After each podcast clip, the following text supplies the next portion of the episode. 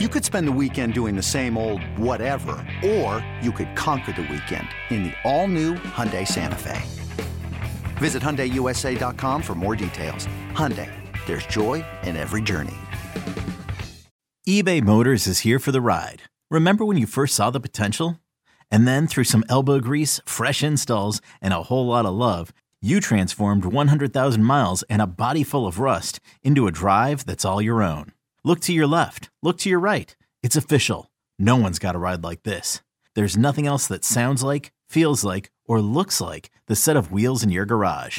With over 122 million parts, you can make sure your number one ride or die stays running smoothly. So there's no limit to how far you can take it. Brake kits, turbochargers, engines, exhaust kits, roof racks, LED headlights, bumpers, whatever your baby needs, eBay Motors has it. And with eBay Guaranteed Fit, it's guaranteed to fit your ride the first time, every time, or your money back. Plus, at these prices, well, you're burning rubber, not cash. Keep your ride or die alive at ebaymotors.com. Eligible items only. Exclusions apply. Houston, we have a podcast. You're listening to the Premier Rockets podcast. It's H Town Hoops, hosted by Brandon Scott and Adam Spolane. All right. It is the H Town Hoops Podcast. Brandon Scott and Adam Spolane, Sports Radio 610.com here with you. Austin Mendez behind the scenes handling things for us, producing this thing. We appreciate you. And Adam, dude, I do not remember a time, okay, and we're you know 18 to 20, let's just call it uh, somewhere between 18 to 20, almost three weeks into the year of 2023 and I cannot remember a time when the, the when the when the when the Rockets have been discussed with such fervor. He almost went to the other two teams in the city that have been discussed with more fervor. I cannot remember a time when the Rockets have been discussed with this much fervor in this short amount of time than they have been in the last few weeks, certainly in the last week or so, and then certainly in the last day or so it's obvious where we begin here with John Wall calling out the organization. I'm going to get to my opinion about this because I've had a strong opinion about the John Wall experience, especially the end of it, for a while now. But I want to hear where you are with it. I'll let you even set up the the clip since you did the did the work of pulling these audio clips from the podcast that John Wall appeared on, where he's calling out the organization as a bad organization. He did a good job during while he was here of, of, of at least maintaining a, a professional appearance as if everything was sort of copacetic and it appeared that way publicly but we got a little bit more insight into what this was actually like didn't we? Also he went on the podcast it's called run your race it's hosted by theo pinson who plays for the dallas mavericks right now and uh, pinson was a really good player at north carolina and uh, the co-host is i think it's aj richardson which i'm assuming is a friend of theo pinson's and basically it was essentially a two hour podcast appearance and the rocket section of it was about five minutes and the rocket section is the part that's going to make all the headlines at least for us and theo pinson lays it out right away and he asks john wall about his experience with the rockets. You got traded to the rockets. Talk about the rockets experience. Trash. I already know. I know. Beyond trash and that's basically how it started and you can it, pretty much for the rockets organization it got worse from that point on yeah but but let, let, let's let's also hear austin if you can play this let's also hear why it was trash and, and some of what he uh, some of what he was indicating about sort of the losing culture and what the effect could be on some of the young players. Like I always talk to Jalen Green, Kevin Porter, mm-hmm. KJ. I'm like, yo, don't get adjusted to this losing shit. It's not how the league is. Yeah. But at the same time, I had to tell them like, the shit y'all getting away with over here, you go to any other teams, you'd be out the league. You'd be like, you wouldn't play. You're not playing. You wouldn't play. No facts. So I'm trying to explain that to them because they think it's sweet. And I'm like, if you ever get traded and go somewhere else, you can be like, this motherfucker was right. That's the part of the podcast. I mean, we can talk about all the stuff with you know how things went down for him while he played with the Rockets and how it ended and all that other stuff and the tanking. But that's the part that matters the most because that's the part that gives you some insight into maybe why things are going the way that they are right now. And it's because I mean, we've we've been talking about this now for for months, just the lack of accountability that's within the organization. And here's a guy who was in the building last year, and he saw as Kevin Porter and uh, Jalen Green were, you know, basically getting away with everything. And it feels like that has continued into this season. And that's what should be. I don't I don't care about, you know, uh, about you know whether or not John Wall was told to leave the team or whatever last year. I care about the stuff that is happening right now, and that little clip gives you an insight into why things are happening the way that they are right now. Yeah, and I guess I do care because all of it to me tells a complete story about how the organization is run, and which I think just from the outside looking in, I'm not there every day the way you are, but from the outside looking in, and this seems to be a consensus among credible voices around the league. But it it seems from the outside looking in that the organization is being run poorly, and I think you can even date it back to look, I don't I don't blame the Rockets. This is not to go too far back, but I don't blame the Rockets for giving the keys to the franchise to James Harden and allowing him to kind of do whatever he wanted. But what I'm noticing is there it, there seems to be a pattern of a lack of accountability within that organization that spans regimes now, going back to the previous regime and going into the current one, where the superstar player is allowed or superstar players are allowed to just sort of do whatever they want and sort of I don't, know if run rampant is the exact word because it's not like they're it's not like they're doing anything like that's like super toxic outside of basketball or anything like that. But to me, there's just a pattern here. You can remember the stories that were written in the Athletic about the way James Harden kind of had uh, free reign to do whatever he want. And then you fast forward to now, what you're talking about, which is more relevant again, like you're saying, to the team that we're covering right now, where there's just a lack of accountability, especially for the ones that are that are tasked with having the most responsibility on the team. And so I think that's the most disapp- disappointing part about it.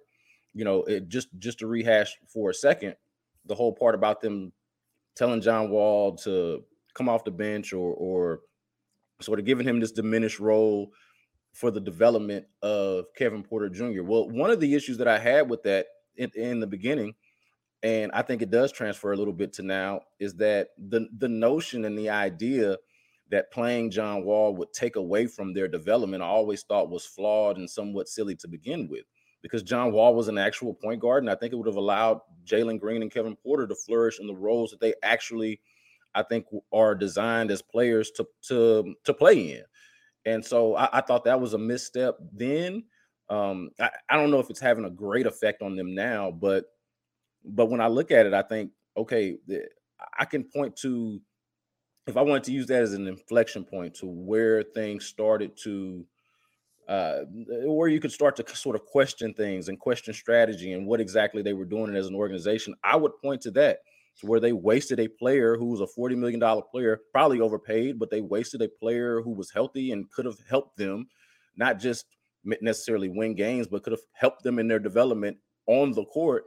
And they passed on that in the name of what exactly, I'm not sure. More touches for Kevin Porter Jr., figuring out if he could be a point guard. I guess that was it. But I don't know. To me, that was that was the original misstep. And the I guess the first sign of trouble for me with this regime, with this current regime. Well, that gets into the whole tanking thing. And they obviously were had they had no interest in winning games last year.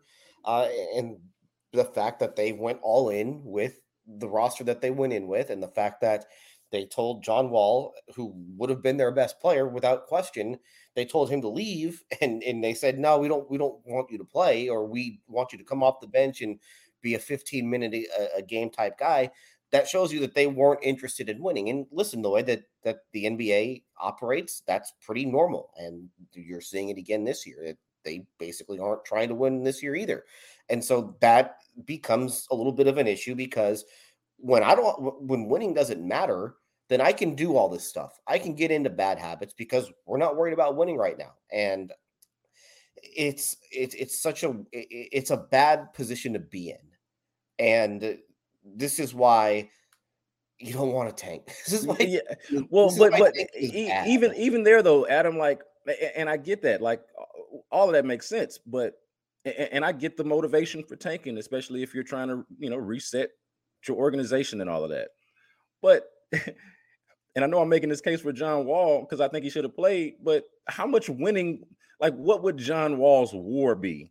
If, if this were, you know what I mean, if this were Fangraphs or baseball reference or like what how much winning would they have actually done? How much many how many more wins would he have been worth? I'm not sure that they would have won their way out of the lottery or anything. I think they just would have been a better, more watchable and digestible team. I don't I don't think John Wall was going to be the difference between them being a lottery team and being in the the playing games. No, you're right. And it's not like he would have played all 82 games either. Right. I mean, he, he had played he had played 40 the year before, uh, and he hadn't played what the a season and a half before that. And you you could have structured this to where he could have started, and you just say, "All right, John, you're not going to play back to backs." Okay, that's fine. And there would have been other games along the way that he would have missed, and so you could have gotten him his minutes and maybe built up his trade value a little bit to where he shows, hey, you know what? He actually is healthy. Maybe we can go ahead and take a flyer on him and uh, give him some, give him some, give him some opportunities to play. Lose games, sit him when the opportunity arises. I mean, he he's not the healthy. He's not going to stay healthy all the time. We saw that just in that one season here where he only plays 40 of 72 games. You know, a, a, a Nick here, a Nick there, he he would sit out for weeks. I remember um, there he would get hurt in practice and have to miss a week. So it's not like he would have been able to play every single game. So you, it's not like he would have played all 82, even if he had played. And giving these guys some competition in practice, I think would have mattered. And you know, the one thing that that he did say was, "I'm I'm okay coming off the bench, but."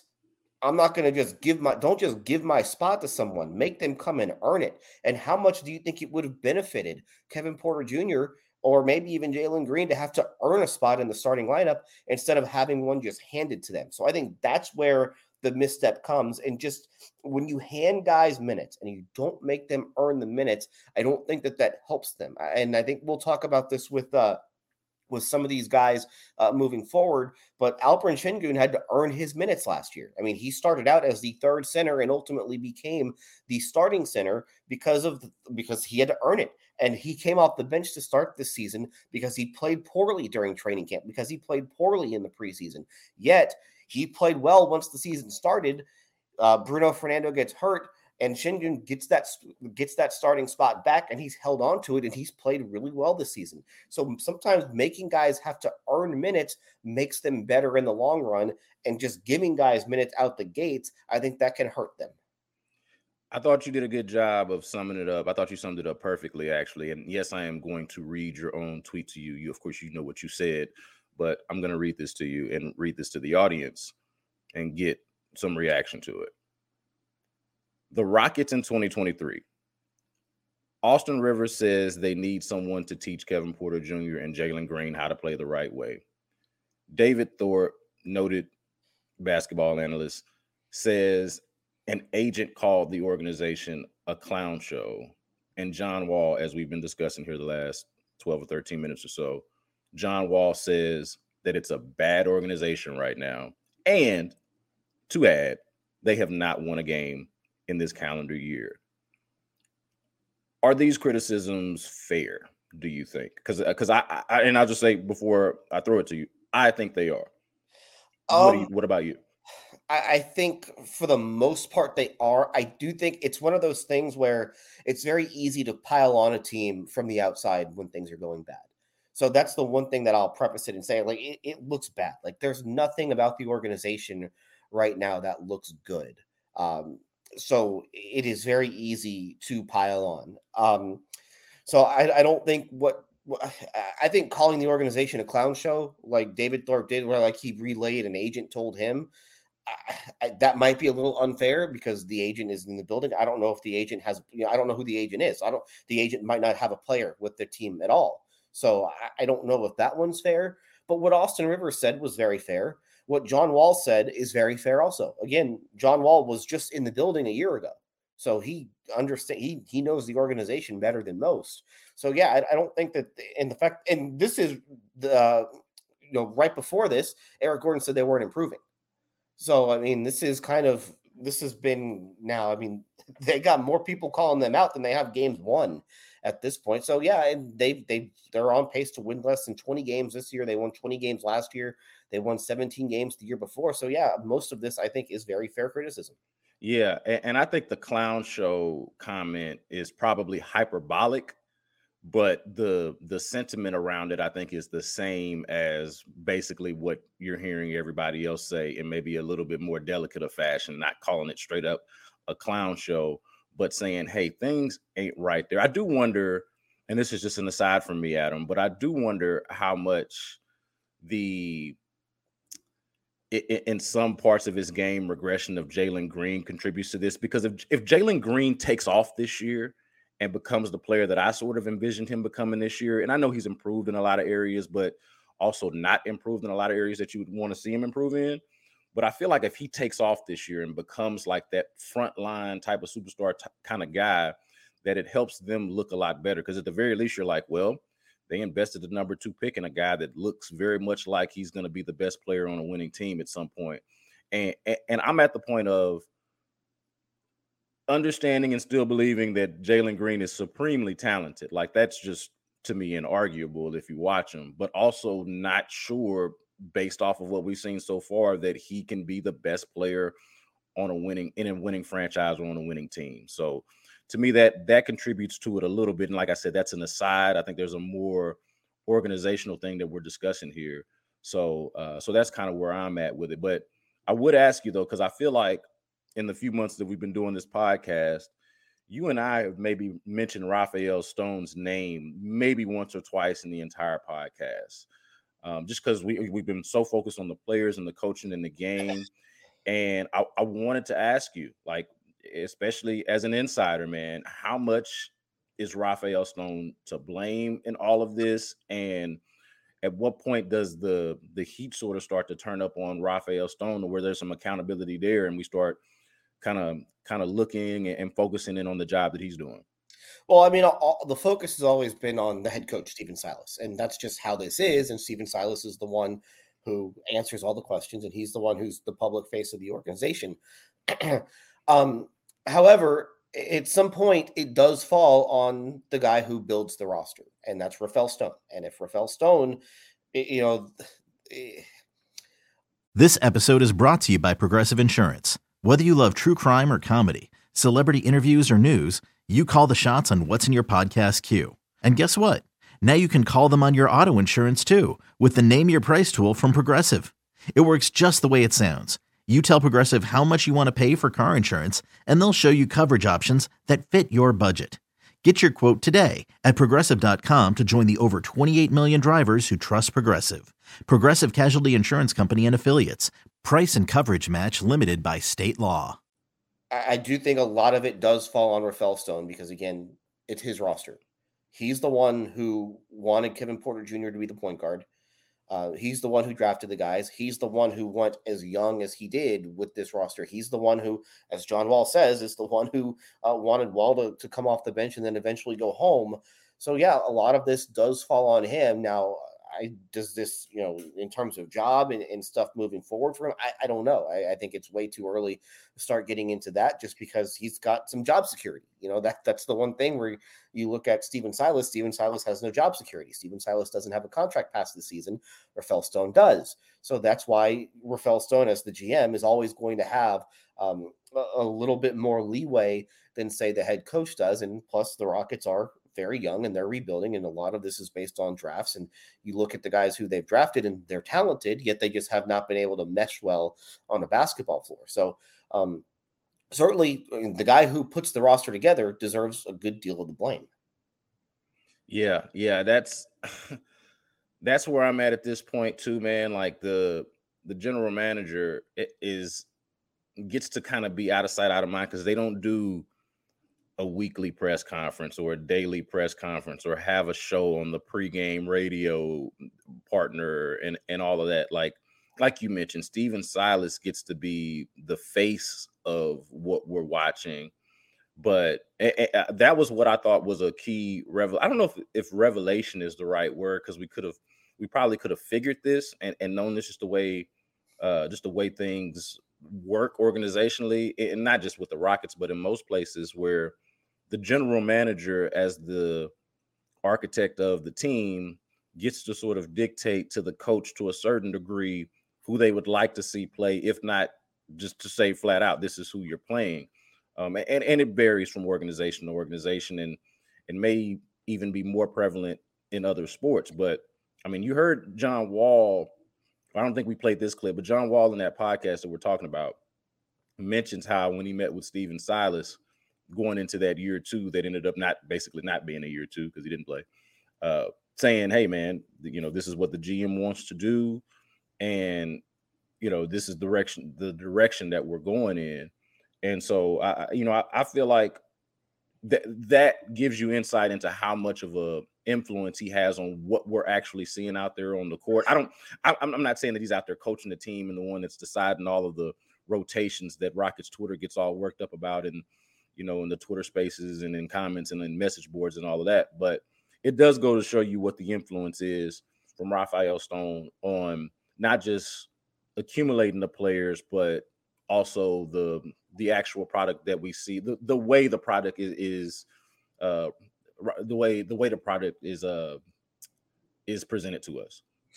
He is much more involved than people realize, I think. And so when you hear him say that, you know, I want I want Walt, you know, I want Kevin Porter Jr. to be the point guard. I mean, this is Rafael's way of basically, you know, putting his foot down. Um, he is at most practices. He is involved in coaches' meetings, you know, at, at halftime and and even uh, uh, after the games. So he very much has his hands on just about everything that you can have uh, within the organization. So I, I, do think that he is a little more powerful than people realize. And at some point, you know, he's got to, you know, that, that I think you'll start to see a little bit more of that, especially if they wind up making a coaching move at some point. Yeah, and we talk about Rafael Rafael Stone so little that I'm pronouncing his name like he's one of the Ninja Turtles, and I apologize for that. I, hey, look, Rafael, come talk to us a little bit more. Get out, get out in front. I know we he's seen a lot, just doesn't necessarily talk a lot. But uh, but I did want to acknowledge that and uh and apologize for getting his name wrong. Uh he's not he is not one of the uh the Ninja Turtles. He is Rafael Stone. Um, but let me ask you this before we pivot.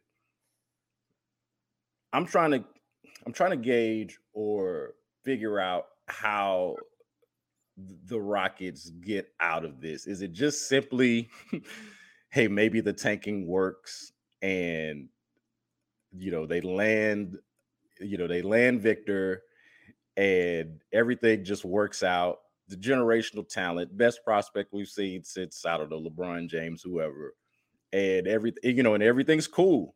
You know, is is is that the way? Uh, I, I would mention David Thorpe in the comment that we were mentioning earlier in your tweet. you know, he he sort of laments the fact that Victor Wembanyama is going to have to end up or, or would possibly have to end up with the Rockets, what he called a clown show, quoting uh, another agent or quoting an agent that he knows, uh, and sort of, I guess, just lamenting the the draft as a concept when you're, you know, the best at what you, the best prospect at what you do, and then you don't get to decide where you go. Um, but that, I mean, he's not gonna. We're not fixing that in a day, or probably ever.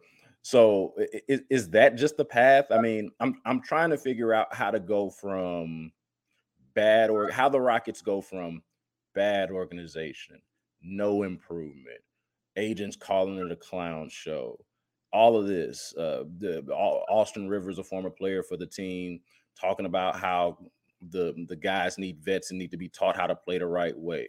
How do they get from this spot to something that's uh, that's more respectable? Is there is there a a path in sight for that? I, I, mean, there there is just because of just the talent that you have in the building, and I, I, don't think you can deny that they have some guys that you can build around right now. Does that equal a good team? I don't know yet, but they need to introduce some structure into the organization, and they need to in, they need to introduce some discipline into the organization.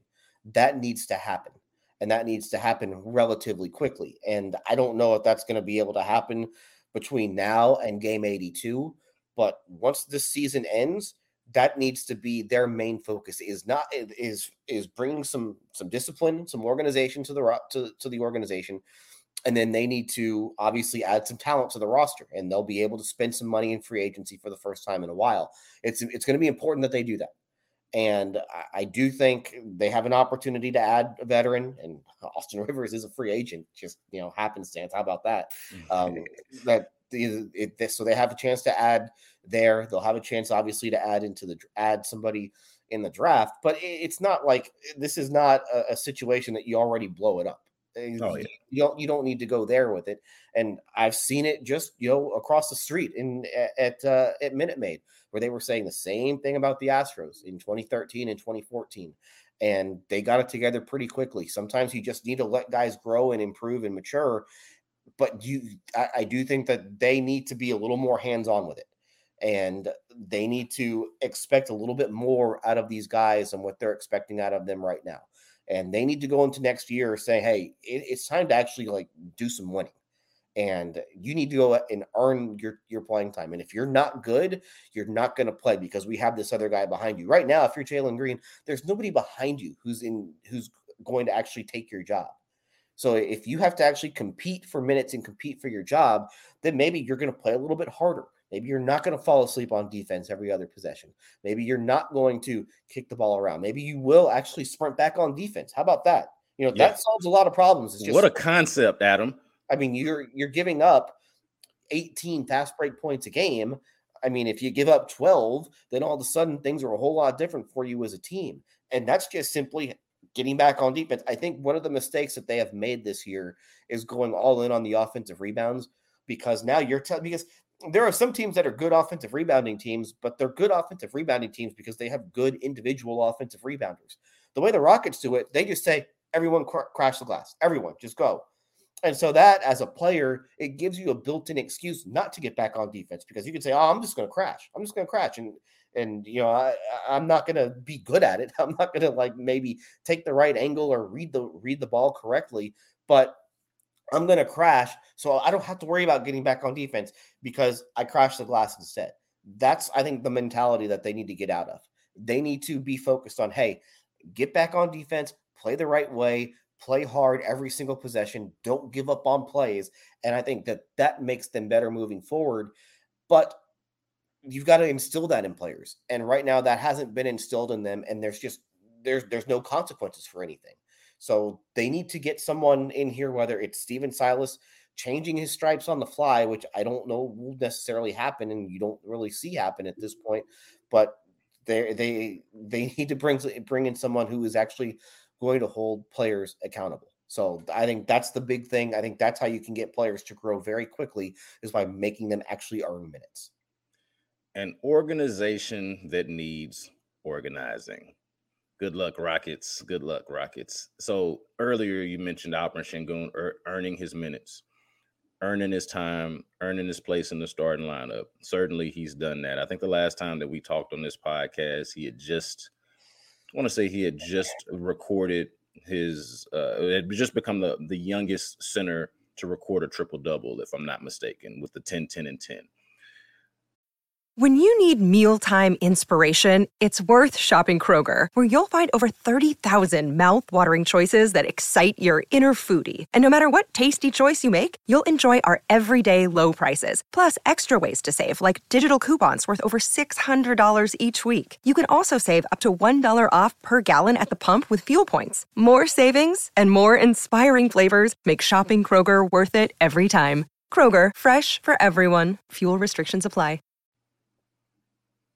So fast forward to the Laker game, he has a career game and is incredible. Now we should mention that Kevin Porter Jr. has been hurt. He's been out with the ankle injury, and so they've had to reshuffle things and had to sort of. I mean, he's their most ball dominant guy, and so they've had to reshuffle some things. We've even seen, of course, Eric Gordon be more uh, aggressive and assertive and and play feels like feels like he's played better. There was one tweet that I thought was funny. I saw, I can't remember who said it, but somebody's like, "So are y'all saying that Kevin Porter Jr. has been holding back the development of Eric Gordon?" um, which I thought was, you know, just funny, tongue in cheek, obviously. But Alperen Şengün, man, had his best game, career game, 33 points, I think, on 14 to 17 shooting, if I'm not mistaken. That's me going off the top of my head there, but it was like 33 and 15 or something like that. And he was getting whatever he wanted and just looked like a savant out there. And it feels like the conversation at this point needs to be had. Like Jalen Green's, I would say, their most talented player. Kevin Porter Jr. is probably not too far behind him in being maybe their second most talented player. But right, I think there's a difference between being the most talented and being the best.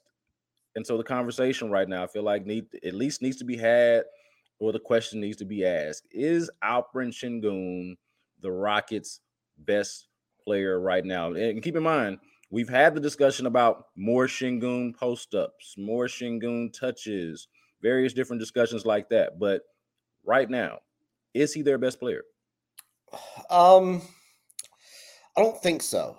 I think you can certainly make the argument for it, and obviously Monday was very good. Um, but I think that was more opponent based than anything else.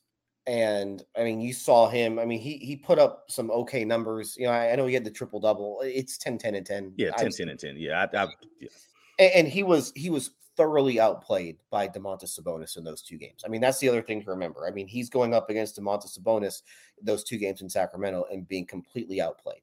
So that's why I have a little bit of pause. And you look at what he did on Monday, he scores 33. Great. That that's uh, he was terrific in that game he completely destroyed Thomas Bryant. And uh, he's he was 10 of 11 against Thomas Bryant. So when they move when they when they switch somebody else onto him, it got a little harder. When Wenyen Gabriel was guarding him, it was a little bit harder. LeBron James made things a little bit tougher on him. So that's why I paused just a little bit on the Sengun stuff just because so much of it was when he was being guarded by Thomas Bryant. And as, as a Hoosier, I love Thomas Bryant, but Thomas Bryant's not a great NBA defender. So I want to see. Uh, I, now the question is, I, I want to see him with more opportunities. I do think that that needs to happen. I do think that he needs to get the ball more. I think that that he needs to have that you know opportunity to to get to have 33 points in a game and to completely dominate an opposing defender just because you don't have a lot of great defenders uh, as centers anymore, anyways, at this point. So, you know, we're doing this on Wednesday. They take on Charlotte tonight. Let him go at uh, Mason Plumlee. In, right. in this game, let him let him get that opportunity when they go against Minnesota again. Now it'll be interesting to see how things go against the Wolves because he was very good against Rudy Gobert the last time around in the first half, and then in the second half, they really focused their defense on him. So I think for me, what was encouraging about Sengun's game and really the last couple of games for Sengun has been the three point shooting because yes. he made two. He made two on Monday. First time all season he's made two threes in a game. Uh, he has made a three in back to back games for the first time since the first two games of the season. This is Alperen Sengun's three point shooting. First two games he made two ga- he made two threes. Last two games he's made three threes. The 36 games in between he made three threes. And it's not necessarily that he's not making them, it's that he's not taking them. To see him take a, a, bunch of threes, I do think that that matters, and I do think that that makes him tougher to defend. Let so, me let me interrupt you real quick, Adam. Is do you think on on the threes? Because I'm, I'm glad you brought that up because I've wondered about this. Is he being coached not to shoot those threes, or is that a confidence thing? Like, why why doesn't he take more of those? I, I think it's a confidence thing because okay. that shot is there and he'll like look like he wants to take it and then he'll stop and he'll move the ball to somebody else. I mean, I think that they want him to take that shot just uh, knowing how they've played the last, you know, two and a half years under Stephen Silas. The whole thing is if you have a good look from three, take the good look from three. I think that's how everyone across the league plays, and that he just hasn't want he just for whatever reason hasn't felt good taking it. And that's one thing that you know, I'd like to ask him at some point, you know, either, you know, after this game or whenever, is just like, are you just feeling more confident in that shot? Because now all of a sudden you're taking it's not, and he was shooting at a poor clip. I mean, he was not making them. So I think that probably um, impacts your thinking when you have that look. Like, well, I don't want to take this because I'm probably not going to make it. So I mean, he's I think he's still at like 25% for the season, but just showing a team that you're willing to take that shot, it's going to change the way that they defend you. It's going to open up some things for your teammate. So I, I, do think that that was a positive development. Now, the other thing with Sengun is the defense. And we can talk about how great he is offensively, but he's got to be better on the defensive end of the floor. And they gave up 140 against My, the Lakers. Whoa, whoa, whoa, whoa. My man picked up a foul before it, at the at the tip, but, but like before, I feel like a tick even went off the the clock. Like I don't I don't know if time had elapsed at any point. Or maybe a second or two. I don't know. Like on, on the opening tip, I don't know if I've seen that before. Like that that's comically bad. Yeah, I've never seen somebody foul the guy on the like. You'll see a foul on the opening tip, but it's usually like the Around two the guys circle, yeah. fighting Yeah. for position. I've never seen the two guys involved in the tip. I've never seen one guy going for the tip foul the other. That that was a first for me. But you know what was good about that? He didn't commit a foul the, the rest of the first quarter. True. Yeah. I mean that that was a step in the right direction. But again, defensively, it's it's part of the discussion with him. Yeah. because he, he- he's a bad defender. I mean, let's just say it. He, Yeah, he's a very he's bad. a bad defender, and I, I do think that that limits his ceiling and, and it limits how you can play. Because when you have a center who can't defend, and you like they can only they can only play one way with him defensively, and that's to have him in drop coverage. And if he were a better shot blocker, okay, you can get by with that. But because he's not a great shot blocker and he doesn't necessarily move all that well either, now all of a sudden teams get a running start at him and it becomes very easy to finish over him. Or he drops back so deep that you're playing against Kawhi Leonard and you're just giving Kawhi Leonard open mid range shot after open mid range shot after open mid range shot, and he can make that. Now, if you have Garuba on the floor, you can switch that action, and now all of a sudden Kawhi Leonard's not getting that open mid range shot. If you have Bruno Fernando on the floor, maybe you can, you know, you can. It gives you a little more. It gives you more options defensively uh, when he's not on the floor. I don't think that's a reason not to play him. I think that maybe they can experiment a little bit more with him defensively, maybe try playing a zone every now and then, maybe throw that in there. But it is part of the story, and it's part of the reason why you wonder why they why it feels like they aren't as committed to him as maybe they should be, or maybe they could be.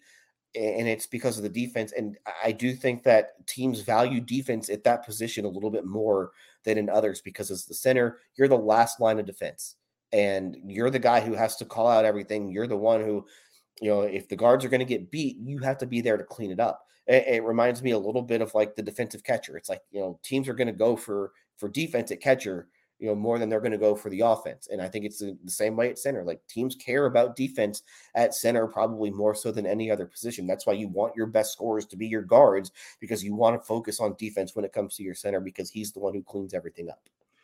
Yeah, I don't think that your best player can be someone that you feel like, or at least you're over there thinking that you need to sub out at the end of the game for defensive possessions. You know, whether it be because of foul trouble or just an inability to defend, and and both are an issue, or they're related. They're the, they're basically the same. He's either gonna he's either fouling or he's just he just can't guard a guy. And to me, your best player can't be somebody like that unless they're just you know, Luka level of an offensive type of player, you know, and, Or and Jokic. or or Jokic, right? Yeah, exactly. And then on top of that, talking about his position as a center, he's also like not big enough to make up for his athletic deficiencies or his uh, mobility issues. Like if he were just a a bigger body, maybe you could get away with it, or maybe he'd be more of a uh, of a, of a threat or, or more of a rim protector, I should say. But he he's none of those things. He but what he is though. Another day is here, and you're ready for it. What to wear? Check. Breakfast, lunch, and dinner? Check. Planning for what's next and how to save for it? That's where Bank of America can help. For your financial to-dos, Bank of America has experts ready to help get you closer to your goals. Get started at one of our local financial centers or 24-7 in our mobile banking app. Find a location near you at bankofamerica.com slash talk to us. What would you like the power to do? Mobile banking requires downloading the app and is only available for select devices. Message and data rates may apply. Bank of America and a member FDIC. to, to answer the question, he's not their best player, but right now I feel like between I want to get your thoughts on this before we move on to the next topic and we'll get out of here. But between Alperen Sengun and Kenyon Martin Jr., neither of which I would say are their best player. Okay. But between the two of them, I feel like they are not counting Jae'Sean Tate or, or, or Eric Gordon, but between the two of those guys, let's just call them young guys, they are their most sensible and maybe basketball intelligent players, and therefore the easiest to play through. Sengun more so play through, and then KJ, who we've talked about before, does a tremendous job off the ball, uh, cutting, screening, and just you know making the right basketball play and decision. And so, and so that's the way I look at it right now. When, when you talk about the Rockets, you got their most talented guys are guys that, again, we've we've gone over it, don't always necessarily play the right way, quote unquote.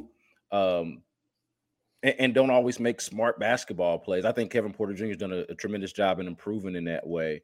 Um, but the way I see it is that while not their best player, he is perhaps their best option to run sensible offense a lot of times given given the matchup consider whatever if the matchup uh, pro- provides that you know because there like you said there are guys that um that he would struggle with if, if they've got the size and the length and the athleticism to give him trouble. Well i think that's a good way to put it and i do think that if if they need a bucket like if they just need a single bucket he's got a better chance of getting it for them probably than anyone else whether it's dumping the ball off to him and making him make a play for others or letting him go to work on the post, I think that is oftentimes their best way to get a bucket when they need it. Now, the problem with that is that kind of goes against how they want to play basketball. At least I mean, they want to play fast. They want to be up tempo. They want to be fast. When you're dumping the ball into the post, you're playing slow. And so that's why I, and it's another reason why I think that they can be a little hesitant with with kind of centering their offense around him because then I think their offense tends to slow down a little bit and, and the pace isn't necessarily there. So I do think that's something that they need to kind of decide is what type of team they want to be and can he hold up defensively? I don't uh, to me, I don't think he can hold up defensively, at least not right now. The question is, is there is there room for growth? Is there room? Because I, I asked I asked somebody uh, with the team this um, the other day. It might have been yesterday does Sengun's offense outweigh the defense right now? And he said, no, it doesn't.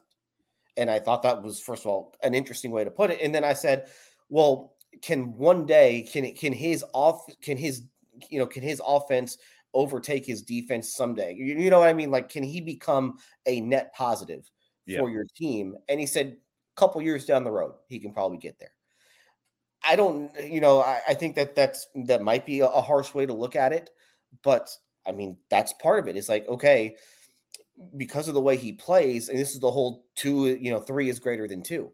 He can get you two, but then you're giving up two the other side, the other way, and maybe they're getting him into an action where you're giving up three. So it's it's tough. I, I think he is such a complicated player for today's basketball because of he is more of a he's a below the rim center mm-hmm. who doesn't shoot threes right now, and he's lousy defensively. If this were 25 years ago, he's a guy that you're building around, no question. No question you're building around a guy like that. But in the with the way the, the NBA is played right now, it's really hard to build around somebody like him. Can he get there? Sure, but he's gonna really have to work hard at it. And there's gonna be some there's gonna be some growing pains that come with it too. And you have to have everybody else buy in. And the other thing is they're two probably best players, or at least the two guys that they want to have be their best players, Kevin Porter Jr. and Jalen Green. I don't know how much they really want to play with a post up guy. You know, is Jalen Green, does he want to just dump the ball into the post 25 times a game? My guess is probably not. My guess is he probably doesn't want to just dump the ball into the post and then, you know, get his baskets off of cuts or or uh, catch and shoot threes. I don't think hey, that's how he wants to play. Hey, well, well Jalen Green needs to uh, stop shooting 30 and 40 percent from the field. Like th- those those field goal numbers need to go up. That that jump shot needs to fix itself. Needs to stop being broken. If he and and, and I get it, he's number two overall pick, keys to the franchise. That's what they're building around. He he, he might get to dictate how things go, but. Uh, when you talk about what does Jalen Green want, I need Jalen Green's jump shot to get right before I can start caring about his wants and needs. You know, no, I, I don't think that's wrong at all. But he also wants to be able to get to the rim. Yeah, yeah. And if you have Alperen Sengun posting up 25 times a game, which they aren't doing, and they haven't come close to doing 25, to, there haven't been close to 25 post ups a game. But if, if Sengun is set up at the elbow or at the block, then all of a sudden the spacing's terrible, and now there's no driving lanes for Jalen Green, and so that's another aspect that he's probably thinking about. So it, it's a very complicated conversation. It's a little bit more complicated than let's just give Sengun the ball in the post because yeah. you know basketball is a little bit more complicated than that. Sure, sure. To simplify it, I will just say Alperen Sengun on the offensive end specifically is very fun to watch. I have enjoyed watching him, watching him develop in year two. I've also enjoyed watching, and it feels a little weird because I feel like you and I have given Kevin Porter his flowers for the most part for being such an improved player this year, or I guess in, in some areas, you know, there there are some areas that obviously need to get better that are not good, but he's improved in some areas, and he's also fun to watch. But I gotta admit to you, Adam, I've had fun watching them play without Kevin Porter Jr. I know they had the one game without Jalen Green and Jae'Sean Tate. They got suspended uh, for coming off the bench in the little scuffle with the Kings, I believe it was, right? It was Malik Monk and and Garrison Matthews who went back and forth the other night, and Jalen Green missed a game, but they've been without Kevin Porter Jr. now. Can, I, can I jump in really quick? Go ahead, I, go ahead. I, need to say something about this whole alterca- altercation thing and the suspensions. Yeah, go, go go for it. Go for it. We I don't think we've covered it at all, so go for it. No, we we haven't we haven't podcasted since uh since I guess it was Tuesday. It was the last time we talked. Um, go back and watch the altercation, and there is one thing that needs to be brought up. Um, Mike Batiste and Lionel Hollins, two assistant coaches on. Oh yes, I'm so glad you're hitting on this. Go ahead. I, I already know where you're going with it. Go ahead. Um, the job of an assistant coach during an altercation like that is to make sure that the players who are on the bench remain on the bench. Mike Batiste and Lionel Hollins just sat there they just sat on the bench during that whole thing. And Jalen Green and Jae'Sean Tate leave the bench, get suspended, and Jabari Smith almost left. I mean, he had a foot on the floor, and if it's not for Daishen Nix pulling him back, he probably goes out on the floor too. For those two, for your assistant coaches, Lionel Hollins and Mike Batiste, to just sit there is absolutely inexcusable. Yeah. And you know, you have Stephen Silas out there fighting for his job. Like, let's be honest, Stephen Silas does not have job security at all right now. And for the two assistant coaches that he personally brought in to just sit there during that altercation and leave him out to dry is inexcusable. And if I'm Stephen Silas, I am so mad about that because I just lost a starter and my sixth man because you guys could not be bothered to stand up and keep guys from leaving the bench area during an altercation. That is your one job in that situation. I just when you I, when you see the video and and I got a photo of those two just like Lionel Hollins sitting, yeah, not not not even standing and getting caught up in the mix, but sitting down. I know what you, exactly what you're talking about, Adam. They're and, sitting down on their asses and watching it. And Lionel Hollins is a dude who's been around forever, like a former head coach himself. Like he, he's someone who, uh, to, to your point, has been in the exact position that Stephen Silas is in as far as being a former head coach. So he should know that, like, he should be, I feel like, acutely aware and sensitive to that, to what to yeah. the point that you're making.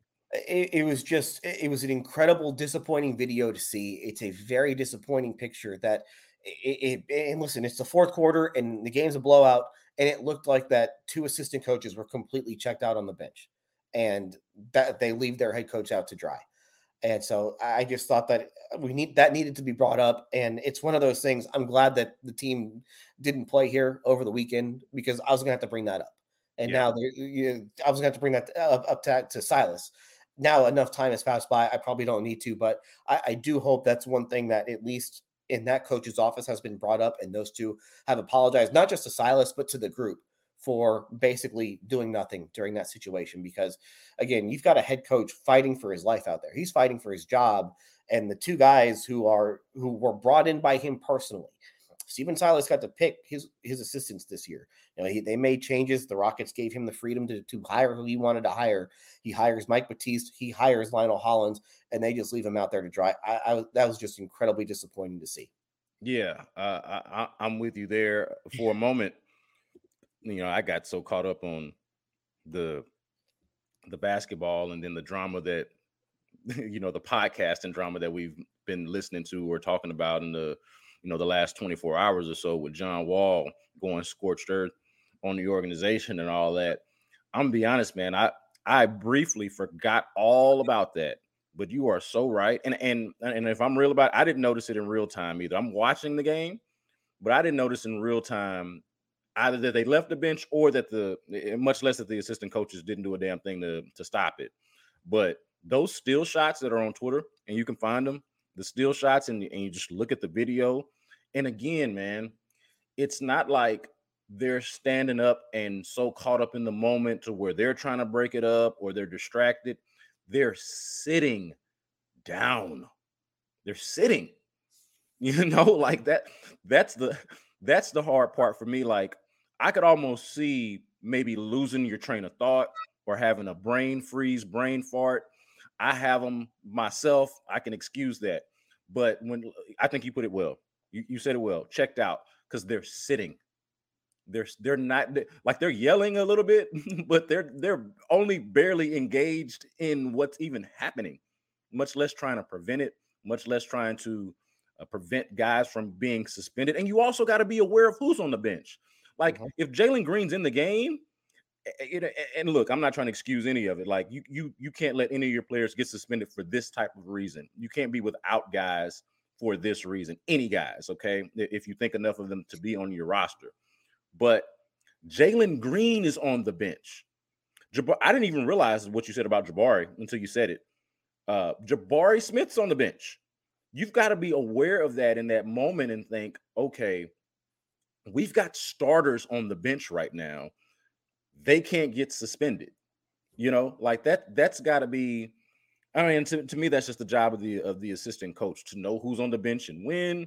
And then when a moment comes up like that, you're trying to keep anybody from leaving the bench because you don't want anybody to get suspended.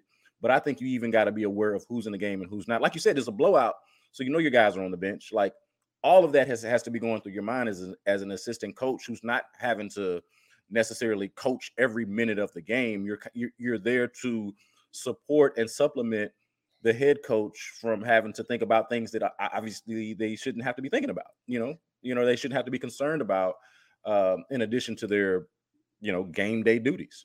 And Sacramento didn't have anyone come off the bench. Kings had no one suspended.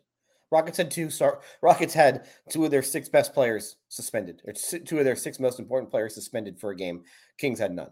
Yeah. And you know, maybe they win that game on Sunday if those two guys play. Maybe that saves Stephen Silas's job. I don't know.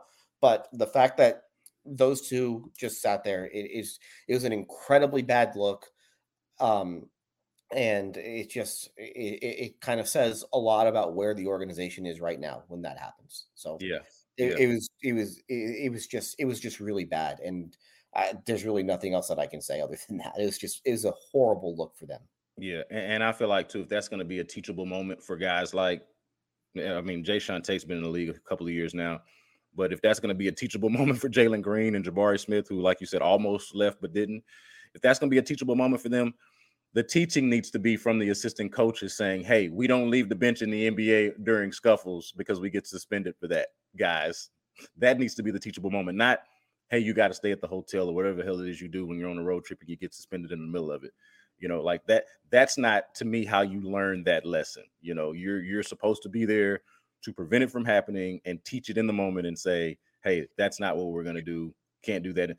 Same similar point to Austin Rivers and and and, I know it's different circumstances, but Austin Rivers and John Wall saying, "Hey, y'all can't get away with this. Like this ain't you know you you this ain't how the game is played. You know, uh, to to to to quote Avon Barksdale, that's not how the game is played. You know, like we not we don't get no do overs, baby. You know, like come on, like wake up. So uh, so yeah, but to get out of here, man, I was saying that I've actually kind of liked watching them scrap it out without Kevin Porter. Uh, even though I'm you know anxious for him to get back, heal up soon. Don't obviously don't want guys to be injured, you know, all that. But kind of liked it, you know. Um, wish they had better options at backup point guard, but you know, it's it's brought out some aggression in uh it, in Eric Gordon. It it it's brought out some uh it, I think it it is it birthed the Sengun experience that we were talking about uh, with the Lakers game, aside from the matchup, you know, you know, being, what it was. But what would have been your observations of the Rockets, good or bad or indifferent, with uh with Kevin Porter Jr. out these last few games?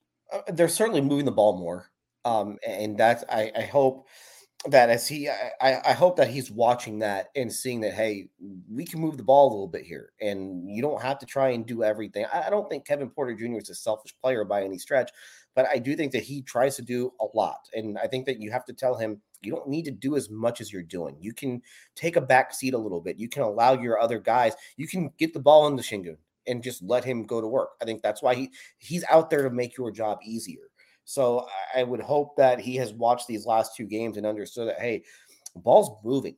The ball's moving from side to side. We're getting the ball in the post. We're getting we're, we're getting some stuff out of that. So I, I, that's what we'll see. He should play today. Um, they've upgraded him. He's questionable to play today. So you would you would imagine that he comes back for this game. But can they play with the same? Can they play the same way with him as they did without him because they need him on the floor. Like, let's not get this twisted. Oh, not at all. Right, right, right. He, he is. He is. I thought. I thought that he's been their MVP this season. Yeah, for sure. Yeah, I, I thought. I thought he's been their MVP through the first half of the season. They need him out there.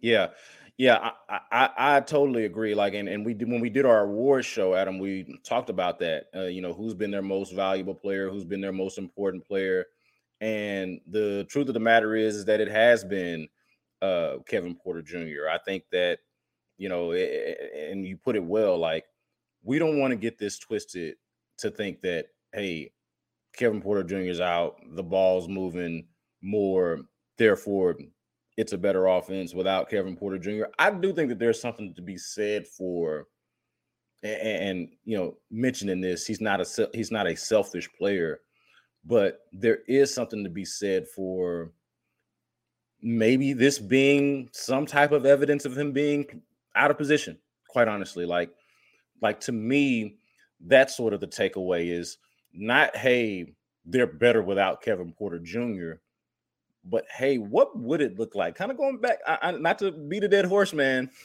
but going back to my point, and I've been dying on this hill ever since it happened about John Wall should have been able to play point guard and all of that.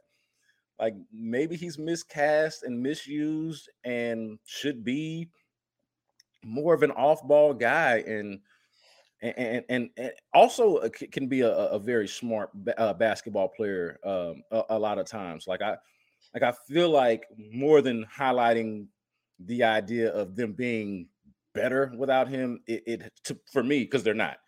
For me, it highlights that the possibility of him being miscast.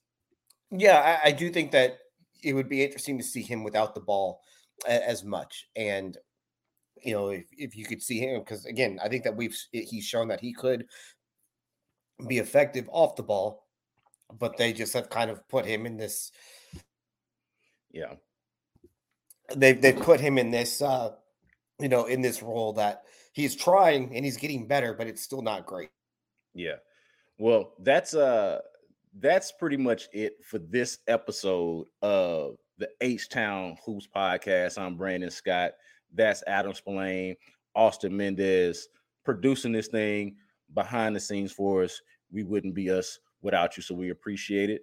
Um, and we'll do this again pretty soon, man. The Rockets, it's a rough time. They are struggling. They got folks calling them bad organization, calling them a clown show. Hey, man, it's going to be up to them to change the narrative and to start at least, if not winning games, but to at the very least start showing a little bit more of the progress that we thought we were seeing towards the end of last season. And at various points, I think in what would you call it, Adam, late November, early December, whatever that little stretch was, when I was getting on here talking about, hey man, we won't talk about too many wins, and then they were like winning every time we would do a podcast. Like, hopefully, we see a little bit more of that type of play, and not not just type of play, but that type of effort. Um, and and, and when we'll see how it goes, man. It can't get any worse. It can't get any worse. We can only go up from here. Look, make sure that you rate, review, subscribe, share, let everybody know about the H Town Hoops podcast that you can. And until next time, y'all be good.